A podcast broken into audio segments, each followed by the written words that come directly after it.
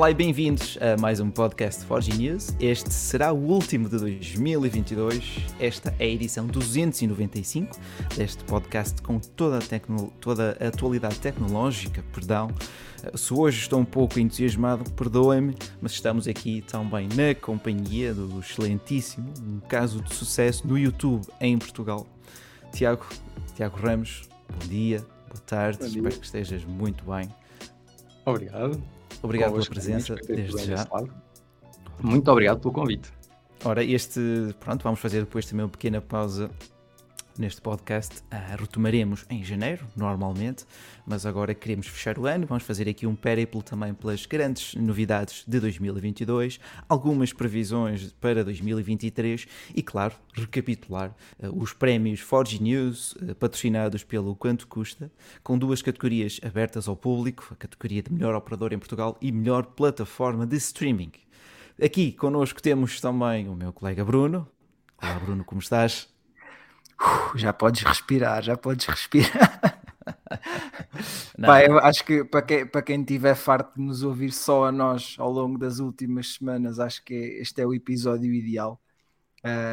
Foi muito boa ideia trazermos finalmente um convidado e que convidado.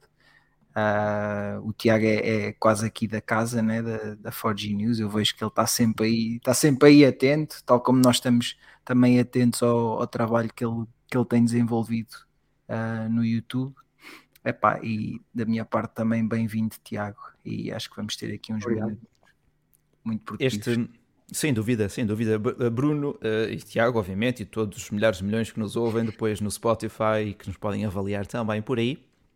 Queremos trazer à atualidade tecnológica em formato áudio os grandes destaques e também trazer mais convidados. Não poderíamos começar de forma melhor do que com um dos nossos antigos amigos, um dos nossos amigos de mais longa data, perdoa-me esta infeliz colocação de palavras. Tiago, antes de nós sequer começarmos a olhar para o YouTube, já tu fazias vídeos, fomos crescendo a par a par. Um mais no site, outro mais no YouTube, e atualmente o teu percurso tem sido incrível. Muito obrigado. Bruno, pega-me aqui em algo. Portanto... Tens a campainha a tocar, já é um hábito aqui no nosso podcast. Sempre que nós estamos a gravar, chega uma encomenda e... existe tudo. Quando a pessoa pensa que controlou todos os fatores, eis que surge o destino e diz: toma aqui uma bola curva. Mas o que eu te queria perguntar, Tiago, era, nestes anos todos de YouTube, qual foi, se puderes definir, o teu maior entrave, dificuldade encontrada até ao momento? Se puderes resumir assim, o que é que para ti é a maior dificuldade no YouTube português, no teu ramo tecnológico? Okay, então, antes de mais, bom dia a todos, muito obrigado pelo convite. Lembro-me de ter estado aqui no podcast em 2020, pelo menos, Por isso é mesmo giro voltar aqui outra vez a esta casa. E então, a maior dificuldade do YouTube português? É uma pergunta engraçada, porque eu quando comecei, por acaso fez agora 9 anos, no final de novembro, então já estou a entrar na década, isso é muito engraçado, 10 anos de YouTube, mas... Eu nunca comecei para ter sucesso, para ser um grande canal, para fazer isto de vida, como agora faço, por sorte. Foi como um hobby, portanto, comecei em 2013. E as coisas foram crescendo enquanto eu estudava. Portanto, em 2017 é que eu decidi passar a full time. Por isso, foi aí que... Portanto, em 2016 eu percebi que isto podia ter realmente alguma dimensão. As pessoas estavam mesmo a gostar do conteúdo. Eu comecei a fazer porque havia essa falha no YouTube em Portugal, ou seja, não havia vídeos de tecnologia. As pessoas recorriam mais a revistas e sites e artigos assim lidos, e notei que as pessoas gostavam mais de vídeo. Portanto, eu comecei também por escrever, mas depois percebi que a malta preferia vídeo e não havia na altura grandes canais. Por acaso, hoje, já foi há algum tempo, fui ver quando é que o Nuno e o Bernardo e vocês começaram, e começámos todos mais ou menos na mesma altura, o que é muito engraçado. Na altura ninguém se conhecia, mas agora vamos olhar para trás e ver que começaste nessa altura. Isso é mesmo engraçado. Portanto, somos os founding fathers do YouTube Tech. Da era tecnologia, porque dos outros temas, tipo Rico Fazeres, eu acho que é para aí de 2012, 11, não sei de cor. Mas sim, maior dificuldade. Eu acho que quem quiser começar para fazer isto de vida vai ter uns primeiros anos muito difíceis. Até porque agora há muito mais gente, ou seja, há muito mais canais a falar dos mesmos temas. Na altura não havia. Se bem que outra vantagem é que, de hoje em dia, é que há muito mais gente online. Ou seja, no nosso tempo, quando começámos, em 2013, um smartphone não era tão rápido como hoje, não tinhas tantos dados móveis como tens hoje, não tinhas Wi-Fi em transportes públicos como tens hoje. Por isso, não havia tanta gente no YouTube, em Portugal pelo menos, como existe hoje. Portanto, se por um lado é mais complicado haver tantos canais a falar da mesma coisa, também é verdade que há mais pessoas à procura de conteúdo. Portanto, não sei exatamente para que lado é que a balança vai, mas diria que essa é uma das dificuldades. É de facto conseguir a atenção das pessoas. Na altura, quando eu comecei, o attention span era de 11 segundos, era o tempo que nós tínhamos para cativar a atenção das pessoas. Depois baixou para 7 ou 8, já há uns anos, e hoje em dia com o TikTok, eu não sei, mas não deve passar muito dos 3 segundos que nós temos para cativar a atenção das pessoas, porque realmente estão habituadas a que a informação seja muito rápida, tem que ser tudo muito, muito instantâneo, muito fast food, e isso, eu acho que esse é o grande desafio de hoje em dia, não só do YouTube, não só da tecnologia, mas de tudo. Sei lá, as pessoas estão mesmo habituadas a isso, ao scroll e não sei o quê, portanto, depois quando vão para as aulas, o caso dos alunos, o professor é muito lento a falar, quando vão tomar um café com um amigo, o amigo é lento a falar, portanto, é tudo muito lento, o mundo real é todo muito mais lento do que aquilo que os TikToks desta vida nos fazem ao cérebro pensar que é. Enfim, desculpa, divaguei. Tiago, é por isso incrível que o YouTube acaba por também apostar em coisas como os shorts, né? Que cada vez tem mais sucesso. Essa temática pode e deve ser explorada em vários episódios, até podcast e não só. A nossa dependência das endorfinas, não é? Obter o conteúdo repetitivo, não é repetitivo, mas consistentemente rápido a entregar tudo aquilo que queremos, sob pena de continuarmos a folhear. Se isso prejudica o nosso pensamento crítico, a profundidade, lá está, estavas a tocar em temas que me são muito, muito gratos hoje em dia. Vejo isso em muitos pontos, meus pais também são professores do básico e eles relatam essa mesma realidade. Eu vejo no website o tempo de permanência, que ainda está próximo de um minuto, o que é fantástico. Pessoas a dedicarem cerca de 60 segundos a ler algo. Mas também não estamos imunes a essa sintomática que relataste. Mesmo quanto aqui aos prémios Forge News, recebi alguns e-mails a perguntar, mas como é que voto? Onde é que voto? Porque é que tenho que folhear tanto para baixo? E eu, caramba, mas custa muito abrir um artigo e clicar ali no formulário só e clicar em submeter. É exatamente isso, Tiago, é exatamente isso. Bruno, esta temática é profunda, é relevante, é atual, tão atual como talvez os novos Xiaomi 13, ou nem por isso.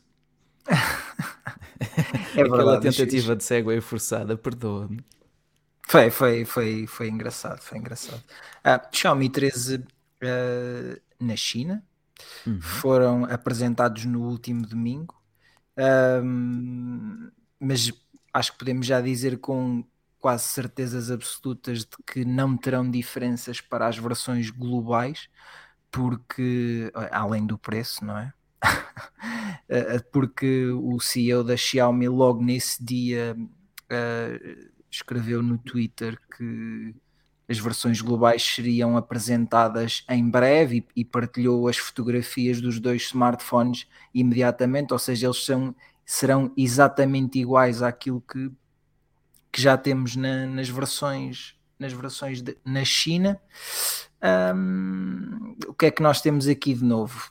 Basicamente é o trazer para a série 13 das lentes Leica e é o habitual, né? A renovação de geração de processadores, neste caso o Snapdragon 8 Gen 2, que vai equipar os dois smartphones. E diria também eu uma novidade que já devia estar há muito tempo em equipamentos deste preço, que é o facto de tanto o Xiaomi 13 como o Xiaomi 13 Pro terem certificação IP68, que é uma coisa que até agora a Xiaomi só nos tinha trazido no modelo Ultra, lançado já vai para 2 anos. Bons. Exatamente, exatamente. Pá, Tiago, já deixaste sequer algum smartphone na piscina? Ou no banho? Ou na sopa? Olha, curiosamente, já foi um à piscina, não é que eu tenha deixado de cair. Eu normalmente sou muito cuidadoso com smartphones, mas foi em 2006, aí, ou 5, ui, em que tinha um Nokia 3650 no bolso. Não sei se lembra, aquele que sorria. Adoro. Eu tive um... Foi no 9º ano, viagem de finalistas, e estávamos a mandar um professor à piscina. Portanto, a seguir ao almoço, íamos embora todos e, portanto, pensámos, vamos mandar aqui um professor à piscina.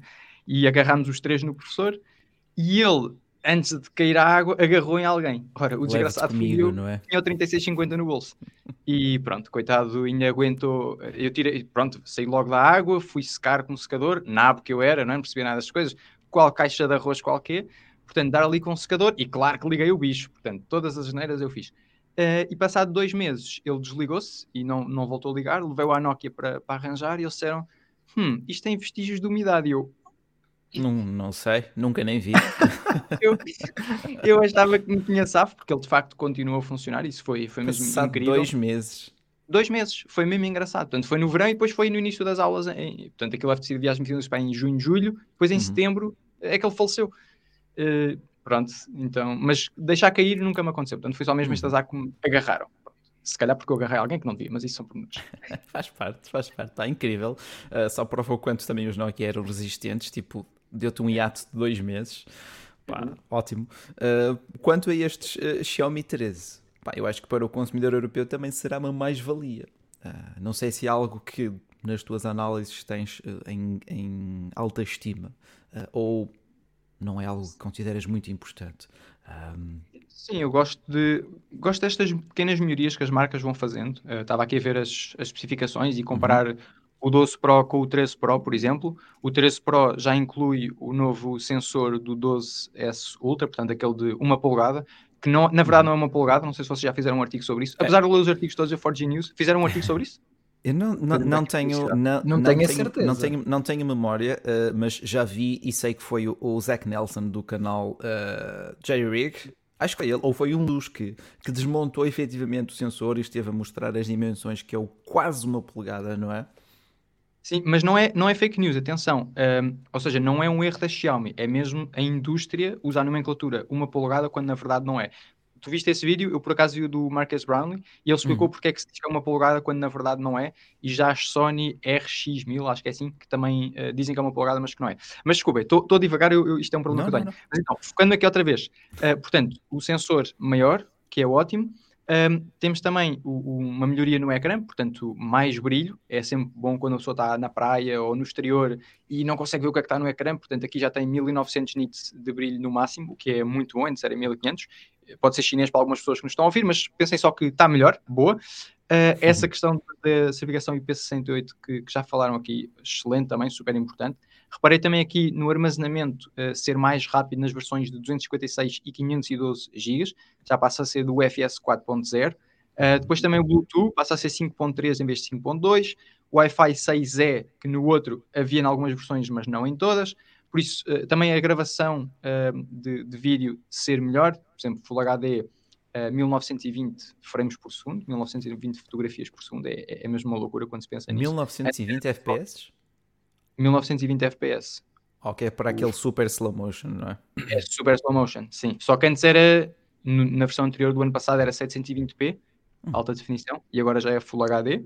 Okay. Por isso, são sempre... Olha, por exemplo, a bateria também passou de 4600 mAh para 4820, por isso, são pequenos pormenorzinhos, mas acho que é bom estes irem aumentando aos poucos, acho que isso é muito bom, e fico contente por ver que as marcas continuam a melhorar, e obviamente o que o Bruno falou, né, do processador ser melhor, nem mencionei porque já tinhas referido, mas também é bom ver que há essas melhorias todos os anos, ou seja, acho que é difícil inovar, tipo, uau, isto é completamente diferente, porque isso já se foi aprimorando ao longo desta década, não é? Já temos iPhone há mais de 10 anos, e as marcas foram aprimorando e vendo o que é que as pessoas realmente procuram. Portanto, o próximo passo é os foldable, é ter um ecrã maior, ocupar menos espaço no bolso. Eu acho isso extraordinário, força nisso.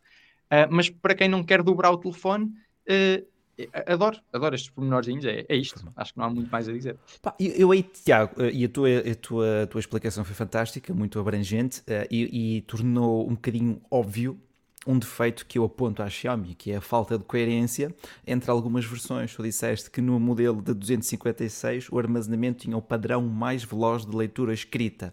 Ora, isto são tecnicismos que a maioria dos consumidores pode nem se aperceber, mas acho que é importante. Ok, se queres de facto gerir arquivos grandes, fotografias e vídeos, e queres que ele demore menos tempo a aceder a esses mesmos fecheiros, pá, só na versão de 256, apesar da marca, obviamente, não te vai dizer isso abertamente.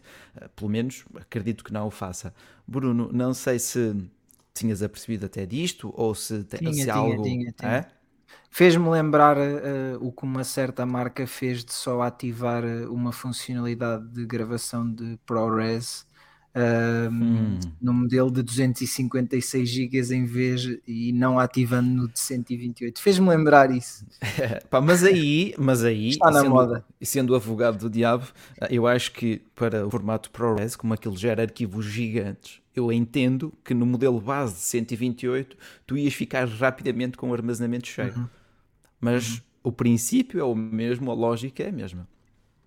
Já agora, Tiago, no teu smartphone pessoal, procuras muito armazenamento interno ou já és um cloud guy? Sou cloud guy. Ou seja, não dormiria tranquilo se não tivesse todos os meus dados na cloud. Porque o telefone pode avariar, embora não dê jeito nenhum, porque tem aqui a minha chave de casa, portanto, se ele avariar eu não entro. E a minha carteira, e portanto há aqui, e os Ubers, portanto, eu dependo mesmo muito do telefone, portanto convém mesmo que ele não avarie. Mas é isso, ou seja, o meu objetivo é ir dormir à noite e saber que o meu computador pode arder e o telefone pode avariar e eu não perder nada. Agora, dava-me jeito ter mais espaço, porque eu só tenho 128, quer dizer, um bocado ridículo, mas como quero ter o Spotify, as músicas guardadas para offline, porque às vezes dá jeito, para ocupar alguns dados móveis, e depois as fotografias que são acumulando, não é? Isto para quem tem filho, depois começa, o telefone deixa de ser uma coisa para trabalhar, é uma coisa para tirar fotografias e fazer vídeos. Mas sim, só por causa disso. Mas lá está, chego ao Google Photos, meto a opção de libertar espaços, ele apaga o que já está na cloud e portanto apaga o telefone, o que já está na cloud. Mas agora também com o NAS também faz upload automático para lá. Por isso sim, para mim tem que estar tudo na cloud, apesar de não me chatear ter mais espaço no telefone só, porque pode dar jeito. Claro, sem dúvida, para passar. E eu sinto, por exemplo, que num tablet eu preciso de mais espaço. 128 também chega, para passar uns filmes, mais alguns conteúdos para depois ouvir e ver offline, pronto, durante as viagens, aqui e acolá. Mas no smartphone já estou como tu, pá, 128, sempre achei que fosse algo restrito, mas nunca fiquei sem esse espaço. Porém, a minha cara metade tem um com 256 e já encheu aquilo com screenshots e etc. mais do que uma vez. Epá, isto está lento. E eu, deixa eu ver porquê, não é? Meu Deus, é uma catravesada de coisas que depois nunca mais vai ver e enfim. Ah, Bruno, não sei se sofres com o mesmo ou para ti é indiferente. Pá, usas que telefone, Bruno? Diz-me. Neste momento tenho o iPhone 13 Pro como dispositivo principal. Sim, senhor. E em termos de armazenamento... Ele estará mais ou menos a meio, porque eu também de vez em quando também vou lá limpar os screenshots, lá está, como tu dizias, vídeos que eu gravo só porque sim, ou capturas de ecrã, e também comecei a dividir com a minha namorada já há alguns meses o plano do iCloud para basicamente, como tenho 3 dispositivos Apple, acho que é uma questão de segurança ter todos os meus dados guardados ali, era como o Tiago estava a dizer, é mesmo uma questão de dormir descansado à noite, ter aquele, neste caso temos o iCloud de 200 GB, aquilo fica tipo 1,5€ por mês a cada um, é irrisório sinceramente. E todos os dados de aplicações, as fotografias, o que seja, está tudo ali seguro, vamos dizer assim. Em termos de armazenamento, vamos dizer assim, do smartphone, sinto que os 128 GB acabam por acabam por me chegar perfeitamente. Ótimo, ótimo. Olha, quanto ao Xiaomi 13, não sei se tiveram a oportunidade de ver os vários esquemas de cor, eu acho que eles vão também tentar surpreender por aí. Temos aquela edição, não sei se é especial ou se é limitada, com vermelho garrido mesmo. É limitada. Tiago, é baseada em automóveis desportivos que o Lei June gosta. Ou tem na sua coleção. Isso nunca saberemos. Tiago, compararias aquele vermelhão a combinar com as cores do teu canal? É sim. Só porque estou com camisola vermelha, a Beca não está a ver. Olha, eu gosto muito dessas cores assim vibrantes. Só há um problema para mim, do telefone ser bonito, é que eu vou-lhe meter uma capa por cima. Então, é ingrato. O que eu faço é apostar numa capa bonita, porque eu não consigo andar sem capa, não consigo mesmo. Não sou de deixar aqui o telefone, mas acidentes acontecem, às vezes nem comigo. Já lembro-me de ter acontecido uma vez com um BQ que eu estava a testar, e vinha de carro com os meus pais, com a minha avó, e ao sair do carro a minha avó, não sei porquê, ou tirou uma camisola de cima de mim, já não me lembro, e o BQ foi ao chão e ficou com uma marca, não sei aonde. Eu fiquei super nervoso porque era emprestado para teste, claro. E eu pensei, tinha que ser a minha avó estragar o meu telefone. E pronto. E então, quer dizer, não é desde aí, desde sempre que andei com capa por causa de acidentes. E este foi só um exemplo de um acidente que pode acontecer numa coisa parva, quer dizer, a pessoa não tem como controlar o que uma avó vai fazer, com a melhor das intenções, e então eu, para estar descansado, é capa, sempre. Olha, Bruno, não sei se me sabes dizer se ele traz a capa de proteção na caixa. Eles até agora têm trazido, mas eu tenho visto algumas marcas a cortar também por aí. Não vi unboxings ainda, portanto... Pois, ainda estamos numa fase muito, muito jovem deste lançamento. Ele chegará à Europa, mas já existe previsão de chegada? Primeiro trimestre? Eu diria que, sendo a MWC no final de fevereiro, e tendo em conta que agora para janeiro a marca nos deve apresentar os Redmi Note 12, nos mercados globais, eu diria que a apresentação deste Xiaomi 13 ficará aguardada para esse final de fevereiro, e podemos esperá-los, se calhar, cá em Portugal no inícios de março.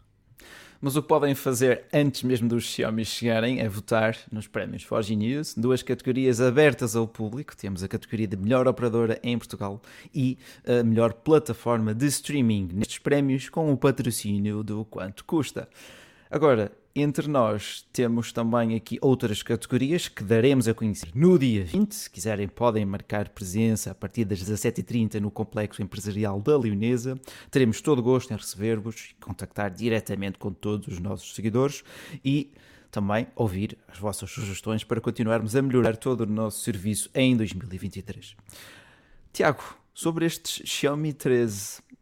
algo que te tenha assim fascinado, que não tenhas ainda mencionado, em jeito de conclusão, alguma expectativa de preço, talvez? Quanto é que achas que eles vão custar aqui na Europa?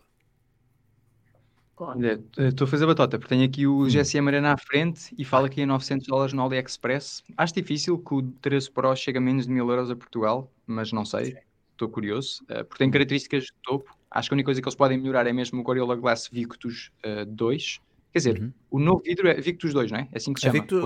Sim. Victus 2. É o 2. Se calhar não estava ainda disponível quando eles começaram a fabricá-lo. Também há essa questão, porque a Corning anunciou isto há um mês, e eles, quer dizer, para terem este telefone agora a ser apresentado mundialmente, se calhar já estava a ser produzido antes da Corning ter disponível. Portanto, não sei se foi isso. Mas de resto não há assim mais nada que eu possa apontar. Achei engraçado manterem o número 13, porque eles costumam ser um bocadinho supersticiosos e não usar o 13, não é? Pronto, mas de resto... Até fui ver aqui um vídeo enquanto estavam aqui a falar de unboxing, mas não consegui perceber se tinha a capa na caixa ou não. Não traz. Okay. Só carregador. Já fui confirmado. Olha, e já é... boa, já foste confirmar. E trazer carregador já é tema para outro podcast, não é? Sem dúvida. Até porque este tem carregamento que é 120. Olha, eu digo, eu sinceramente... Isto é na China, atenção, nada nos garante que depois globalmente traga o carregador. Tu já tens na Europa, tens aqui em Portugal nos 11T, ou perdão, nos 12T, já tens o carregamento a 120 e é super... Não, estou a dizer que nada nos garante que na Europa traga o transformador incluído na caixa. Eu espero que sim, pelo menos para tirar proveito deste carregamento rápido. É algo que eu aprecio. Tiago, que me dizes? É um tema para um vídeo, porque eu não aprecio. Não? Ok. Pronto, não vamos aprofundar. São duas coisas que as marcas estão a apostar e agora não estou a lembrar da segunda, mas uma é o carregamento rápido, é uma coisa que estão a gastar. E os 120 Hz de taxa de refrescamento e às vezes mais. São duas coisas que eu não valorizo e que tornam os smartphones mais caros. Mas pronto, lá está. Quando as marcas, quando a tecnologia já está tão bem, têm que começar a inovar em coisas que não são tão essenciais e estão a inovar aí. Sem dúvida. Pronto, e eu respeito. Mas para mim, como o telefone só carrega... Lá está. Enfim, desculpa, eu agora vou falar aqui mais um pouquinho, agora mais tempo. Desculpem lá. Mas então, a minha opinião é que o telefone tem que durar um dia inteiro. Portanto, quando eu saio, quando me levanto, tem que estar a 100% e tem que durar um dia. E isso, pois, mas isso não é óbvio. Por exemplo, eu estou aqui a ver que o 12 Pro tem aqui uma autonomia sugerida pela GSM Arena de 74 horas. O S22 Ultra que eu estou a usar tem para aí 120. Pronto, vou abrir aqui só para ver o que é que eles dizem. 108. O Ultra tem a mim não me dura um dia inteiro. E por isso o meu S22 Ultra, agora vou chocar a audiência, uso com 60 Hz, portanto esquece os 120. Uso em HD, portanto nem sequer Full HD, nem sequer Quad HD. E uso em 4G, nem sequer uso o 3G. E não uso 5G. E estava a usar 3G até há pouco tempo, mas como estava a receber muitas encomendas, eu estava fora de casa e tinha que falar pela campainha, a da Google, portanto, em direto. Eu precisava de velocidade mais rápida. Portanto, aí passei para 4G para haver o mínimo delay possível. Mas se não fosse isso, eu estava a usar 3G também. O que eu preciso mesmo é da bateria. Eu preciso disto como ferramenta de trabalho. E não me importa que a qualidade de imagem não seja a melhor. Eu preciso é que isto funcione para eu poder trabalhar. E, portanto, o carregamento é muito rápido. Sim, mas obriga-me a andar com um calhamaço, porque, repara, 120 watts já é um carregador muito maior que o normal. Pensa no de 5 watts do iPhone, aquele super fininho, pá, aquele é um espetáculo, até podes andar com aquilo sempre no bolso, apesar de ser lento. Agora, se eu, para ter um telefone que me dura o dia inteiro, tenho que andar com um calhamaço de 120 watts no bolso, para isso prefiro andar com um powerbank. Caramba. Para que andar com uma ficha, depois onde é que eu vou ligar e tenho que estar à espera. Portanto, se é para andar uma coisa no bolso, prefiro andar com um powerbank. Aqui, as marcas optam por ter uma bateria mais pequena, que é para ser mais rápida a carregar e poder dizer que carregam 100% em 19 minutos. Portanto, se a bateria fosse de 5.000 mAh ou 5.500, por exemplo, já não podiam dizer que carregava em 19 minutos. Portanto, eu percebo esta questão do marketing. Para mim, para a minha utilização, atenção, isto não é verdade absoluta, isto é para o meu caso, eu não valorizo o carregamento rápido, eu valorizo sim, é um telefone que dure muito a bateria e prefiro que tenha uma bateria maior. Mas respeito quem tem uma opinião diferente, porque se calhar está no seu local de trabalho e tem essa disponibilidade para pôr a carregar, ou enfim, para mim não dá. E foi por isso que eu deixei de usar o Z Fold 3, que dava imenso jeito o ecrã grande, porque fazia com que eu fosse mais produtivo, mas ficava sem bateria ao fim de 4 horas de ecrã, e este aqui aguenta-me 8. E, portanto, eu não era produtivo só com 4 horas. Portanto, eu saía de casa nervoso a achar que não ia dar para o dia inteiro. E por isso passei a usar o S22 Ultra por causa da bateria. Apesar do ecrã grande me dar jeito. Portanto, eu acho que cada pessoa tem que ver o que é que lhe dá mais jeito. Atenção, eu adorei o Z Fold 3, só para deixar isso aqui bem claro. Adorei o smartphone, mas para a minha utilização, que trabalho on the go, não pode ser, tem que ser uma coisa com uma bateria maior. Mas editas algum tipo de vídeo? Editas algum conteúdo no smartphone? Não. É muito e-mails. O meu trabalho é muito e-mails. Entendi. Ler muitas notícias, ver muitos vídeos, aprender... Porque muitas vezes nos Estados Unidos têm os produtos antes de nós. Portanto, gosto de estar atualizado. Sempre novidades. Estava a mandar mensagens que estava pronto para aqui, para o podcast. E estava a acabar de ver o vídeo do Linus sobre o novo processador AMD Epic, portanto, nunca vou testar aquilo, porque é um processador de servidor com 96 cores, mas gosto de saber o que é que a tecnologia tem aí, o que é que as marcas andam a fazer, e portanto, isso foi com o smartphone. Enquanto estava a estender a roupa, aproveito para estar a ver vídeos em duas vezes, que é para captar mais informação. Consegues fazer as duas coisas em duas vezes? Opa. Em duas vezes. Sim, eu só vejo YouTube em duas vezes, porque assim consigo ver mais conteúdo e captar mais informação. Mas isso é enquanto faço as tarefas da casa. Pronto. Incrível. Não. Acho que podes começar a pensar em fazer um guia de produtividade. Aumenta a tua produtividade online. E teria público, teria recepção, acredita. Pá, Bruno, ia-te perguntar se gostas do carregamento rápido, mas usas iPhone, não é?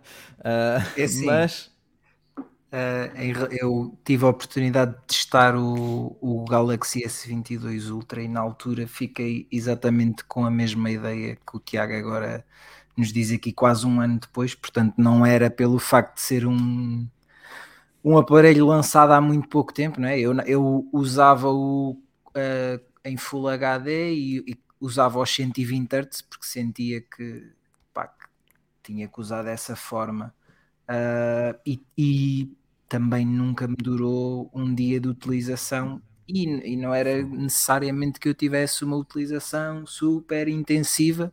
Interessante. Simplesmente não achava que... Mas quanto à tua provocação até do carregamento rápido, acho que já disse várias vezes que não vejo assim tanta vantagem, porque normalmente carrego o smartphone à noite e é um bocado como o Tiago dizia, prefiro se calhar andar com uma powerbank atrás do que propriamente ter essa emergência do carregamento a 120 watts, porque nem sempre temos à disposição uma tomada de parede para ligar o carregador, enquanto que a powerbank não faz com que não necessite disso. Pai, por acaso, mas entendo. Eu, por acaso, a Trust tem umas powerbanks fininhas que até aprecio, passam fáceis de transportar e com 5.000 mAh, pronto, nada especial. 5.000 ou 10.000, mas já quebram o galho, como por assim dizer.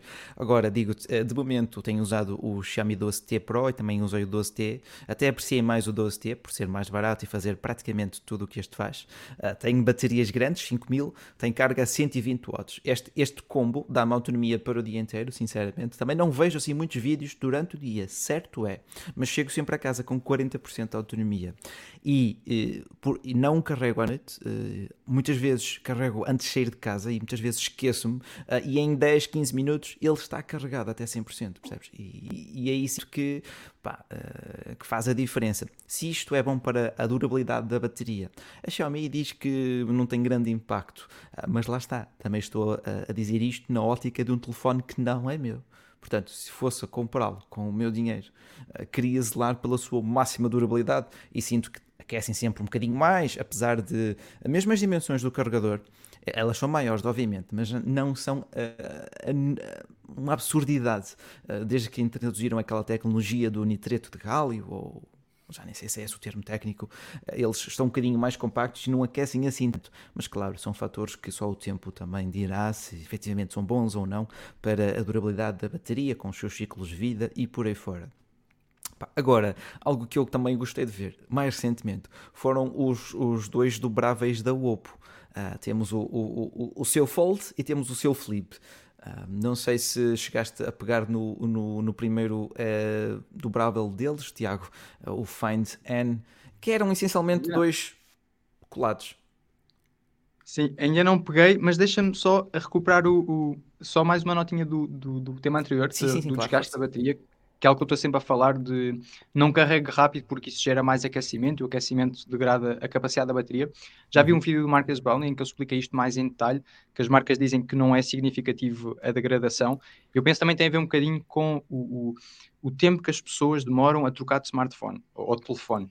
Portanto, antigamente uma pessoa comprava um Nokia e durava vários anos. Hoje em dia, em Portugal, a média é de 18 meses, da última informação que tive. Ano e meio? De 18 em 18 meses as pessoas trocam de smartphone.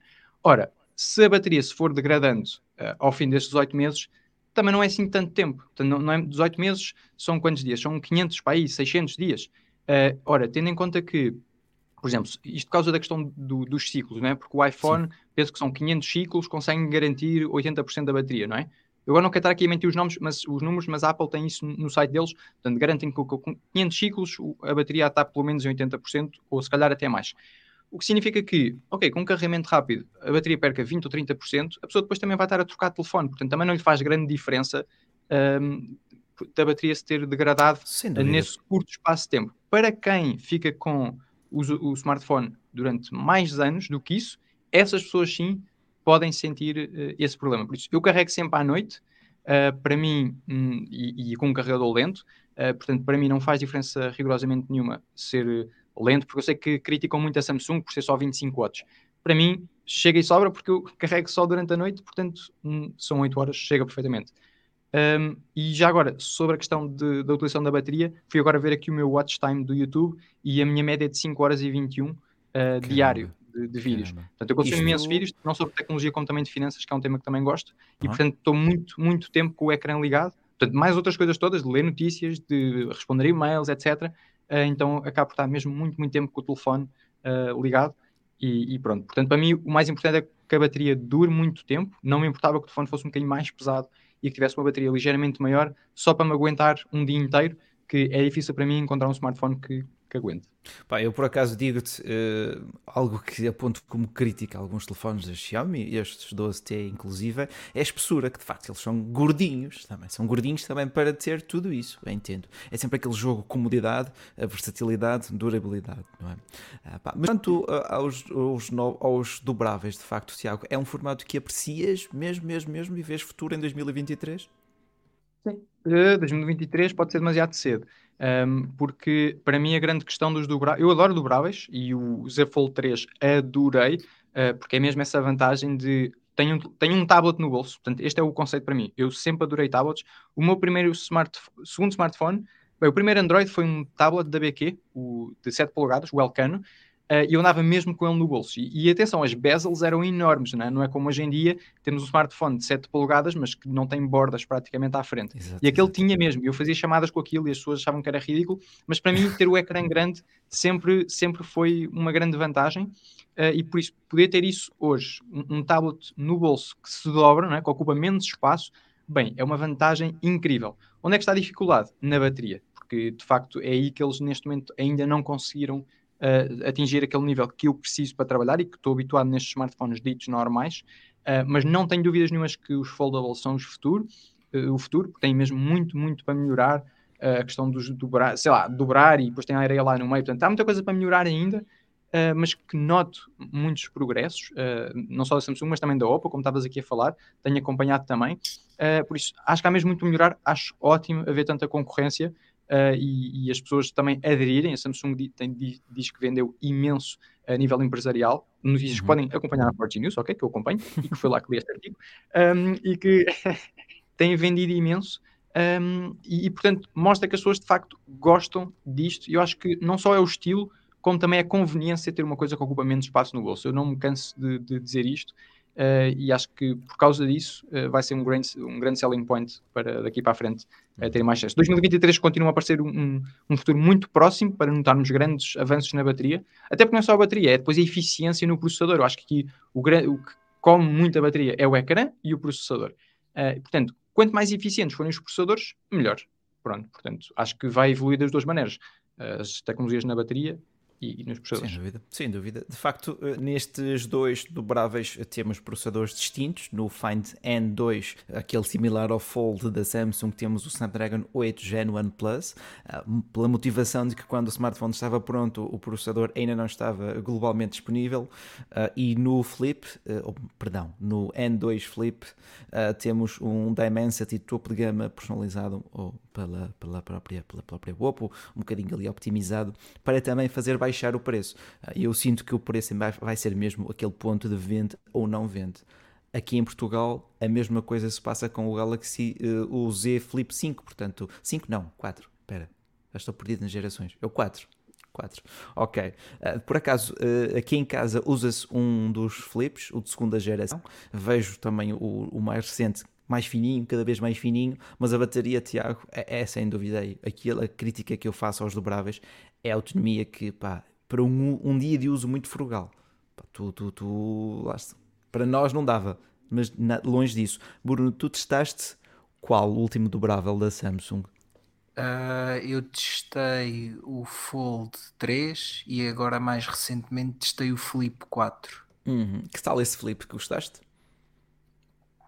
Pá, gostei, mas é a mesma questão da bateria.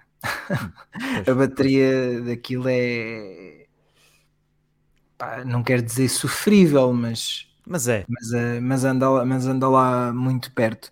Pá, o formato é engraçado, como eu hoje escrevia de manhã, é um smartphone que faz virar cabeças, né? toda a gente tem curiosidade, diz, olha que engraçado, que smartphone é esse? Ou, muita gente até já sabe que é da Samsung. E acho que a OPPO tem vai ter que ter aí um grande trabalho de marketing pela frente, porque neste momento a Samsung está completamente sozinha. Quem sabe que existem dobráveis, neste momento só existem dobráveis da Samsung, só vejo dobráveis da Samsung à venda. Portanto, para outra marca chegar e concorrer realmente de frente, vai ter que trabalhar duro. Portanto, olha, fica aqui já um conselho para o nosso colega Pedro Vieira, o novo responsável de marketing da OPPO. É verdade. Tu pensas num dobrável, sobretudo nos flip, tu pensas na Samsung. Portanto, ela já o faz há 4 anos pelo menos, e aqui em Portugal são os que tu tens disponíveis, porque mesmo este novo Find N2 não chegará à Europa, será um exclusivo da China, tal como a primeira geração. Pese embora, o Flip, esse sim, já esteja garantido no mercado global. Contudo, resta ser os preços. Mais uma vez. Mas sinto que, de facto, o formato dobrável continuará a ser um dos vetores de inovação para 2023. E estou ansioso para conhecer todas as propostas das marcas, para depois também, em sede de próximos prémios, lá está, termos assim algo interessante para uma pessoa colocar ali em votação. E mais uma vez, relembro que até dia 18 podem votar nas duas categorias, nos prémios Forge News, com o patrocínio da Quanto Custa. Portanto, aproveitem essa hipótese para também fazerem a vossa voz ser ouvida e tida em consideração. Agora, Bruno, quanto a estes dobráveis, algo mais que nos tenha escapado ou resta aguardar pelos seus preços? Eu estou curioso para ver o preço desse flip, porque lá está, era o que eu dizia, o preço tem que ser competitivo porque entre tu chegas a uma loja e vês o flip da Samsung, já tem um preço relativamente competitivo para aquilo que é neste momento o pico da tecnologia no mobile, portanto esse OPPO não pode ser mais caro do que o Samsung, porque senão é um tiro no pé. E eu acredito que seja um bocadinho mais caro, que venha a ser um bocadinho mais caro. Eu sinto, mas vamos lá ver. Espero estar errado neste ponto. Algo que aprecio neste flip é o grande ecrã frontal. Tens ali 3 pontos qualquer coisa, e aquilo para tu tirar selfies, para ver notificações. Maior que o da Samsung. Bem maior que o da Samsung, bem maior. Vamos lá ver o impacto que isso terá na bateria. Tiago, entre estes dois, qual seria a tua escolha? O Flip ou o N2? Pergunta interessante. Mandaste aqui a casca da banana para um tipo que precisa de bateria. É assim, teria que testar. Mas é assim, o ecrã externo do Flip parece ter potencial. É aquilo que eu disse há pouco, é a concorrência. Eu acho que é a melhor coisa. O Flip, estou aqui a ver, tem mais bateria, 4.300 mAh versus 3.700 do Samsung. O processador MediaTek tem surpreendido bastante. Se bem que este 9000 Plus parece-me ser média gama. Estou enganado? Eu acho que é um dos topos de gama deles. É o topo de gama? Pode ser. É porque eu baralho-me um bocado com as nomenclaturas da MediaTek. Sei que há aqueles muito poderosos, mas agora não me estou a lembrar do número em concreto. Mas é isso. O facto de ter uma bateria maior, para mim, seria o selling point, e portanto inclinar-me para o OPPO, mas não posso dizer aqui que recomendo para daily driver, para quem trabalha como eu tantas horas no smartphone. Claro. Isso completamente fora de questão, era mesmo uma questão de curiosidade entre o formato de concha e o formato de livro, no teu caso. Então desculpa, por cima da pergunta, não estavas a perguntar entre o Samsung e o OPPO? Pronto, por cima. Então, para mim é formato de livro, porque preciso de um ecrã maior. Eu, por acaso, lá está. Para transporte, confesso que prefiro o formato concha, mas lá está. Mas também já tive a oportunidade de utilizar o Z Fold, e chegas ao fim do dia, queres ver um vídeo, abres e tens ali todo um novo mundo, não é? Diante dos teus olhos. Cada qual com os seus drags. Mas, assim, de novidades desta semana, Bruno, algo que nos tenha iludido? Sim, olha... Iludi bastante, por acaso. Um dos prémios que nós temos a votação é de melhor operadora, e esta operadora de que nós vamos falar não está lá porque também acabou de chegar ao nosso país há poucas semanas, que é a Ligatelecom. Mas isso é um serviço que é uma nova telecomunicações, uma nova operadora que pelo menos para já só tem serviço de fibra óptica, mas que se destaca por três aspectos bastante importantes, que é: não tem fidelização, ou seja, não requer fidelização, a internet parece ter uma velocidade até aqui no plano mais barato que eles oferecem, acima de toda a concorrência, e o mais importante que tudo é 15 euros por mês. Não te impingirem um serviço de televisão, que eu acho que aqui a estratégia deles será mesmo apelar aqui a um público mais jovem, que é o público que está sempre a dizer: eu já não vejo televisão. Tens o exemplo aqui do Tiago, né? Que ele passa 5 horas por dia a ver YouTube, ou seja, até pode ver o YouTube na televisão, como é óbvio, mas não necessariamente. O que as pessoas dizem é: não vejo a televisão clássica, né? Não descurando o objeto físico. E acho que aqui é o que eles quererão apelar, é à malta que só quer ter internet em casa, que tem depois o YouTube, tem a Netflix, tem a HBO para consumir conteúdo multimédia, e por um preço que eu vejo a malta a dizer: quando a esmola é grande o pobre desconfia.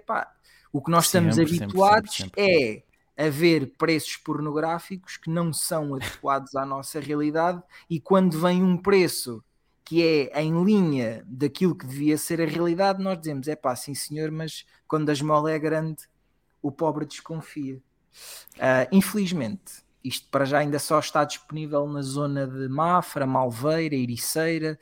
Se alguém nos estiver a ouvir e seja dessa zona, fantástico, até nos podem dar já, se calhar, feedback em breve se aderirem aqui ao plano de pioneiros dele, da linha. Desbravar novo terreno aqui entre as operadoras nacionais. É sempre bom vermos mais concorrência. Acho que faz sempre falta, certo, Tiago? Sim, o Bruno estava a falar daquela malta que só tem internet em casa. Sou eu. Desde que vim para o Porto, contratei um serviço só de internet, que é muito mais barato, não estou a pagar por telefone e televisão que não uso. Portanto, só para mim a internet chega-me e basta-me. E eles, curiosamente, Liga-te ou Liga-te, conseguiu um preço ainda mais baixo do que aquilo que eu tenho, que já é tão baixo que a própria marca descontinuou. Portanto, a empresa a quem eu contratei já não tem, pelo menos tenho recomendado a amigos, eles dizem que não encontram. Portanto, se está ativo, a malta não sabe como encontrar. E estes conseguem um preço ainda mais baixo. Isso para mim foi chocante. Pronto, nem é surpreendente, é chocante. Ou seja, não acho que pobre, as mal tão grande, pobre desconfia. É assim, estão a esmagar nas margens, querem claramente uma grande quantidade, não lhes custa nada meter uma fibra óptica e está sempre a andar. E pronto, portanto, que essa é a estratégia, é de ter massas. Portanto, é um bocadinho a estratégia da Xiaomi, é com menos margem de lucro vender mais unidades que, por exemplo, a Apple, não é? Aliás, Apple e Samsung, estratégias completamente diferentes. A Apple fatura mais do que a Samsung porque tem mais margem de lucro, apesar da Samsung vender para o dobro ou o triplo de smartphones. Portanto, são estratégias e não me choca esta estratégia. Até fico bastante contente com ela. Tiago, diz-me uma coisa, já votaste nos prémios Forge? Ainda não, estava à espera do teu lembrete. É agora, pois, com a malta que está aí em casa, vamos todos votar. Mas já arranjei o bilhete, 3 bilhetes até, para estarmos lá presentes dia 20. Tiago, vai ser incrível. E mais uma vez, muito obrigado e espero que tenhas uma grande surpresa. Não nesse dia, que é para poderes desfrutar também aqui do evento da entrega dos prémios. Para 2023, vamos deixar as nossas previsões. O que é que poderá crescer assim a nível mobile?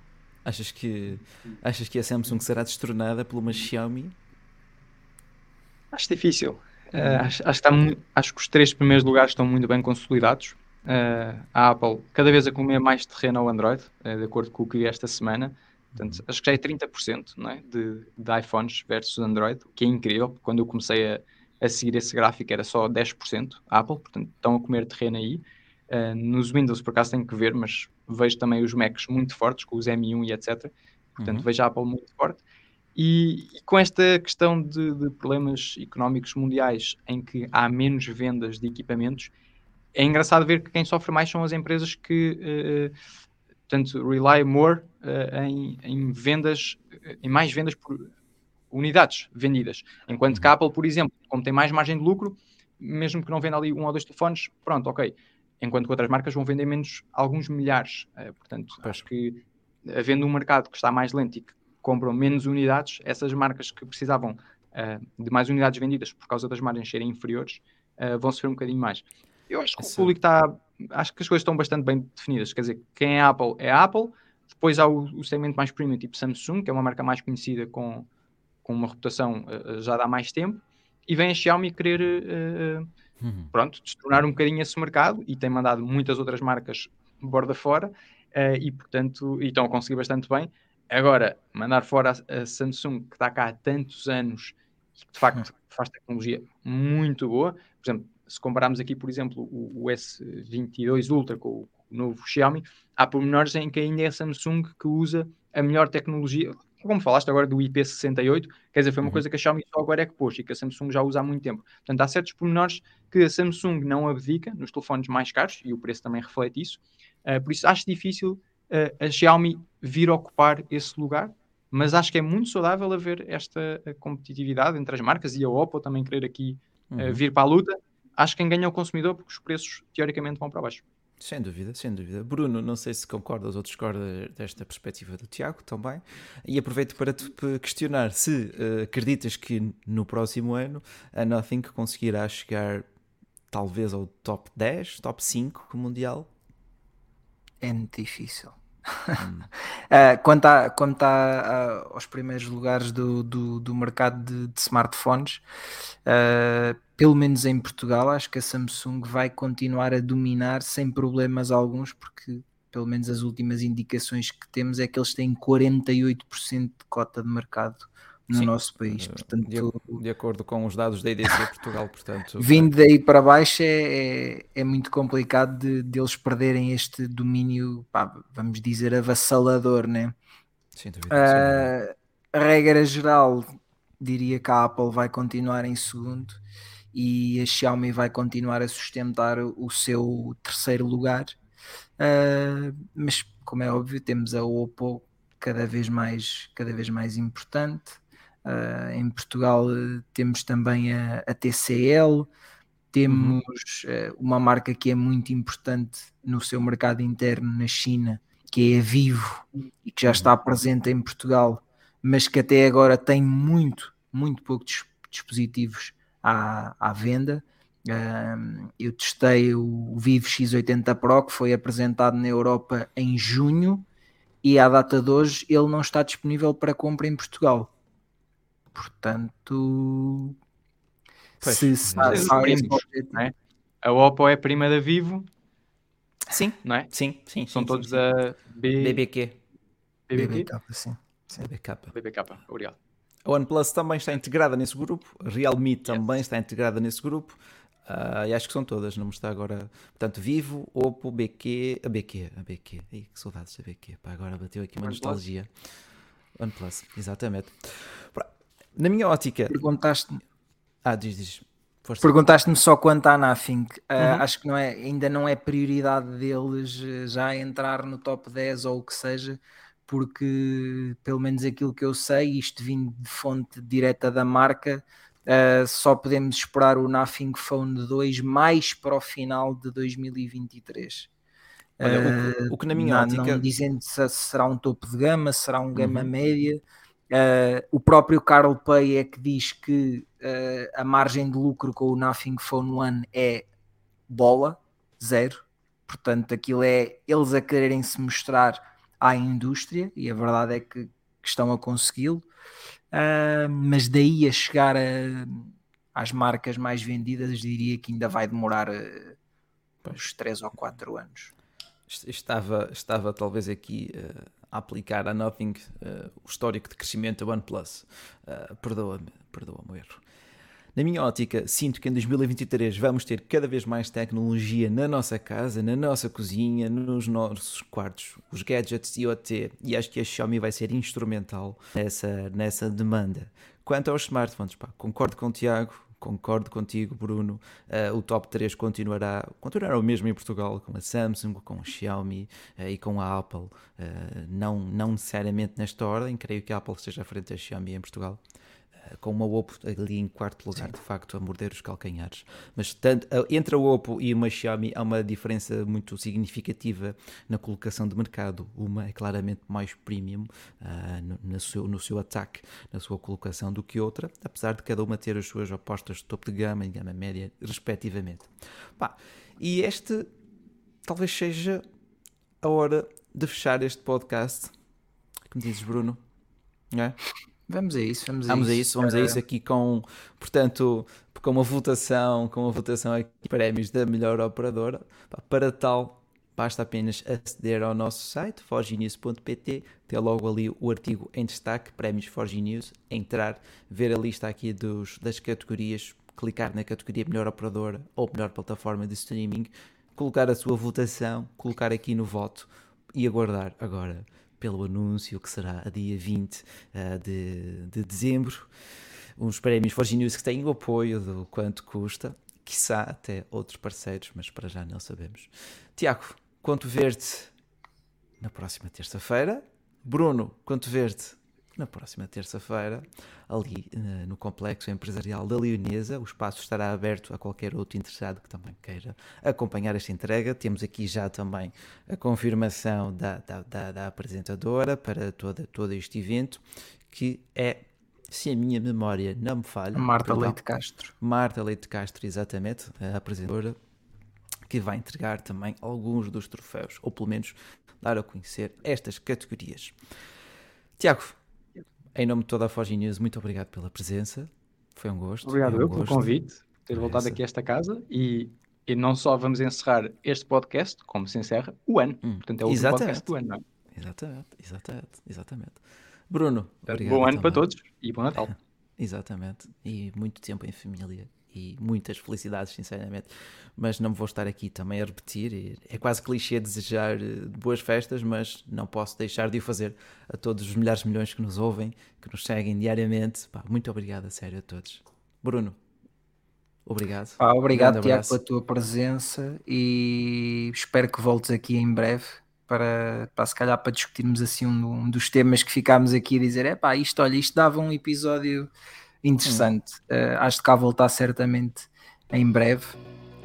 Da minha parte votem nos prémios Forge News e boas festas para vocês e para quem nos está a ouvir. Este foi o podcast 295 da Forge News. Vamos fechar o ano com a melhor forma, entregando presencialmente os troféus. Até a próxima, pessoal. Muito obrigado, boas festas e boas entradas.